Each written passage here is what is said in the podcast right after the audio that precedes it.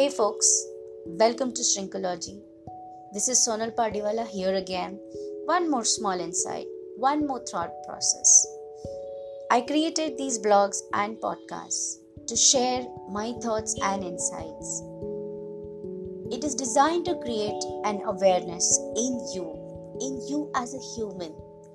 Each time you take this insight, take this thought process, and weed into your life and apply this particular principle, you will get that small breakthrough, that small transformation that we all want towards a sense of well being, towards a sense of happiness, towards contentment, towards feeling empowered.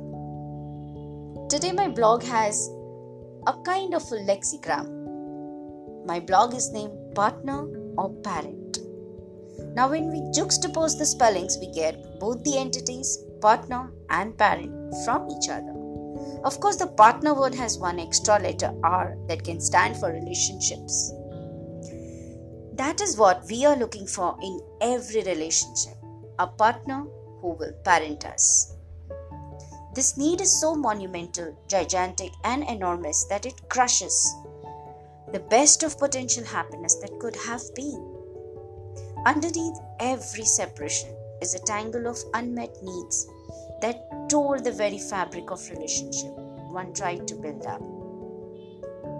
Underneath every complicated furor is a web of unmet, unexplored needs that are not yet fully understood by self, much less by the others. It is so graphically expressed in frustration. I simply don't know what the other wants. I sometimes don't know what I want now. I love metaphors, and so I bring in one in every blog.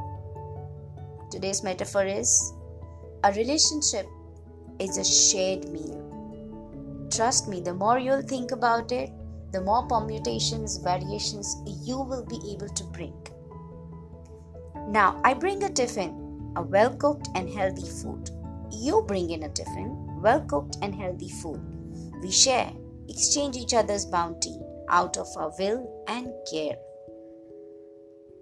This is the ideal scenario of a relationship a mutually sustaining, loving, caring relationship. Now, what happens if one of the tiffin has junk stored in and one has healthy stuff? One person will be nourished, one will feel shortchanged. What happens if one has an empty tiffin and one full? The burden of nourishment falls only on one person the other feels ashamed, entitled, or guilty. Control tactics will govern the relationship dynamic. What if both bring in junk food, you might ask? Well, for a while they will both enjoy the bonhomie, but soon will feel hungry and begin looking at each other's well stocked tiffins to fill in their hunger. Yes, like children would enjoy the junk food, let's say, for a while, and then when truly, truly hungry, would look at the mother or look at somebody who can provide them with food that will truly, truly fill their stomachs. The same way, we will start looking at other people's tiffin. Bullying might make an entry here. Someone needs to have a very large store of food to accommodate their hunger and sustain self. In most cases, we do not. We carry limited tiffins to school. Walking out of this metaphor, we may enter real life to understand how it pans out. As we were growing up, we had needs need for safety, need for comfort, need for security, need for warmth, need for care. When our caretakers offered food, changed clothes, picked us up when we were crying, cooed to us, played with us, held us when we were in pain, discomfort, these needs were fulfilled. As we grew up, our needs increased. We developed need for recognition, need for assurance, need for attention, need for appreciation, need for autonomy, need for encouragement, need to trust, need for belonging, need for connection. When our parents, caretakers looked into our eyes, we found our need for recognition. When we fell and hurt, our caretakers comforted us of the temporary nature of the injury. We felt reassured. When we hurtled back from school with our rough drafts of drawing, craft, poetry, our caretakers shared our wonder and appreciated us. It met our needs for attention and recognition. Small tokens, awards, mentions of our good qualities brought us our recognition and appreciation. When we tonkered off on our tricycle, wrote our alphabets and numbers, we received encouragement to do more. We wanted to please. And we attempted with more vigor. We took on more and more tasks to demonstrate our autonomy. Caretakers encouraged so we could dress up by ourselves, pack our bags, take in instructions. It built our trust in our own ability to manage ourselves. When we jumped into our parents' arms, played hide and seek with peers, fell asleep on relatives' lap, we found a need for connection. In ideal scenarios, if these needs were met, we would grow up to be complete individuals.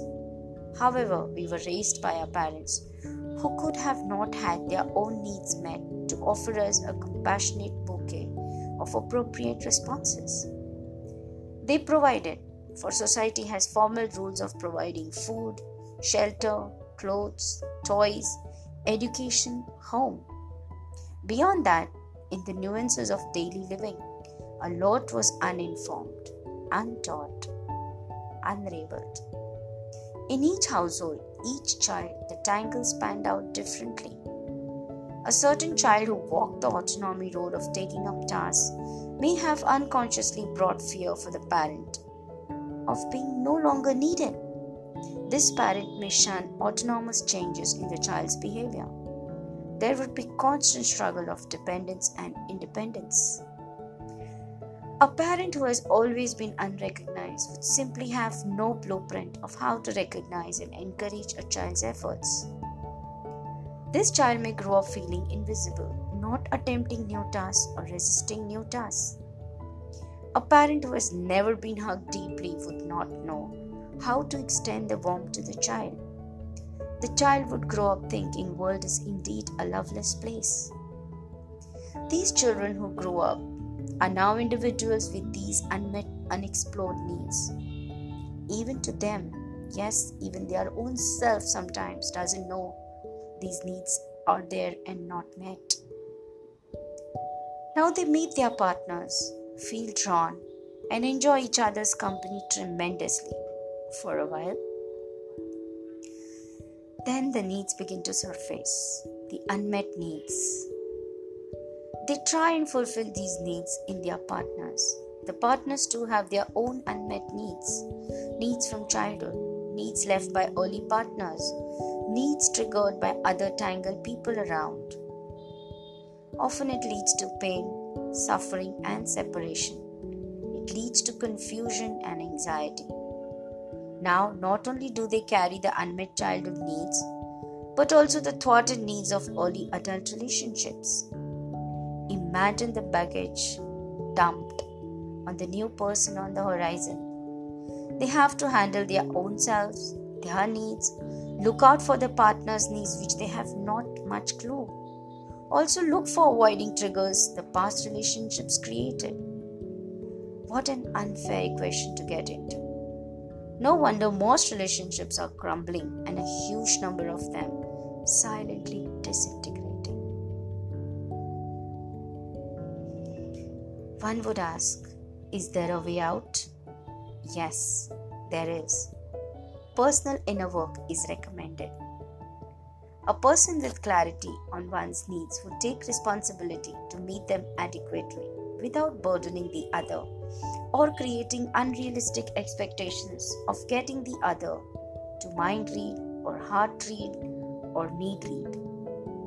Ideally, know thyself is an adage which one should adhere to. If you are aware of each need surfacing, you would communicate that clearly and succinctly without getting into blame, accusation, dramatic territories. If you are in a relationship already, it is time to ask this vital question at a critical juncture What is my unmet need here? How can I fulfill it? At any point, there is a conflict. At any point, there is a tangle. This is a small little request. Pause, take a step back, and ask the simple question What is my unmet need here? And how can I fulfill it?